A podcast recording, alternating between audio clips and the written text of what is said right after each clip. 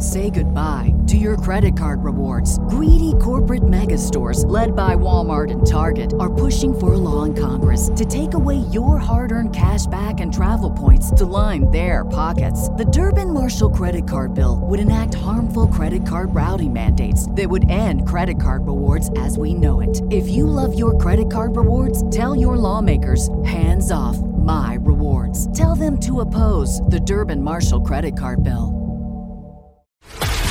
This is a News.com news flash.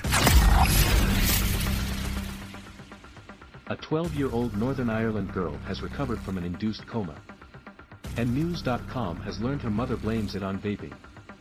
Sarah Griffin was deteriorating very quickly when she was admitted to a Belfast hospital, according to her mother. The girl was taken to intensive care, then placed in a coma after more than four hours of care. The doctor showed me an x-ray of Sarah's lungs and explained one had been badly injured, Belfast resident Mary Griffin, Sarah's mother, said. Any stress on the lungs was unwise for Sarah, as she has asthma. Her mother said vaping only made them worse. Sarah also had an infection, Mary said. Everything combined had a massive impact on her body, extremely quickly. The mother admits she felt helpless as her daughter was attached to machines and tubes. At first, we really didn't think Sarah would make it, Mary told the Irish Sun tabloid. Doctors needed two attempts to remove the girl from the coma.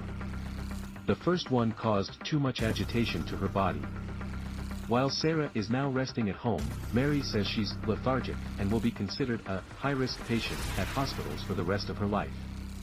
Sarah was discharged with steroids, new inhalers, and a new personal asthma action plan to help manage her asthma, the mother said.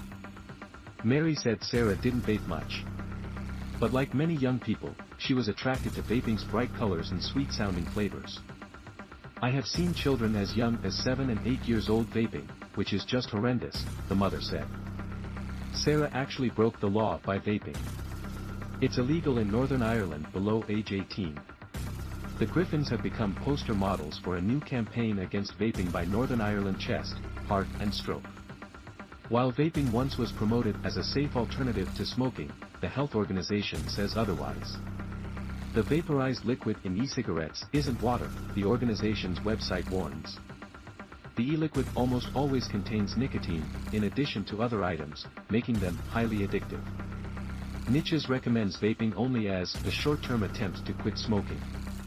People who vape are three times more likely to take up cigarettes, the NICHS says. Statistics show almost 30% of adults in Great Britain use some kind of vaping product or e-cigarette. In Northern Ireland, 24% of teens use e-cigarettes.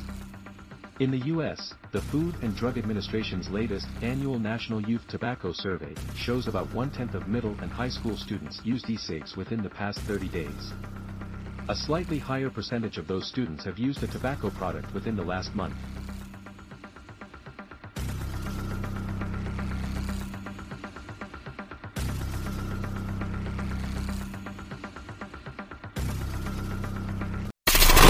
Knowledge. Knowledge. Unfiltered. Unfiltered. News.com. News.com. News.com. News.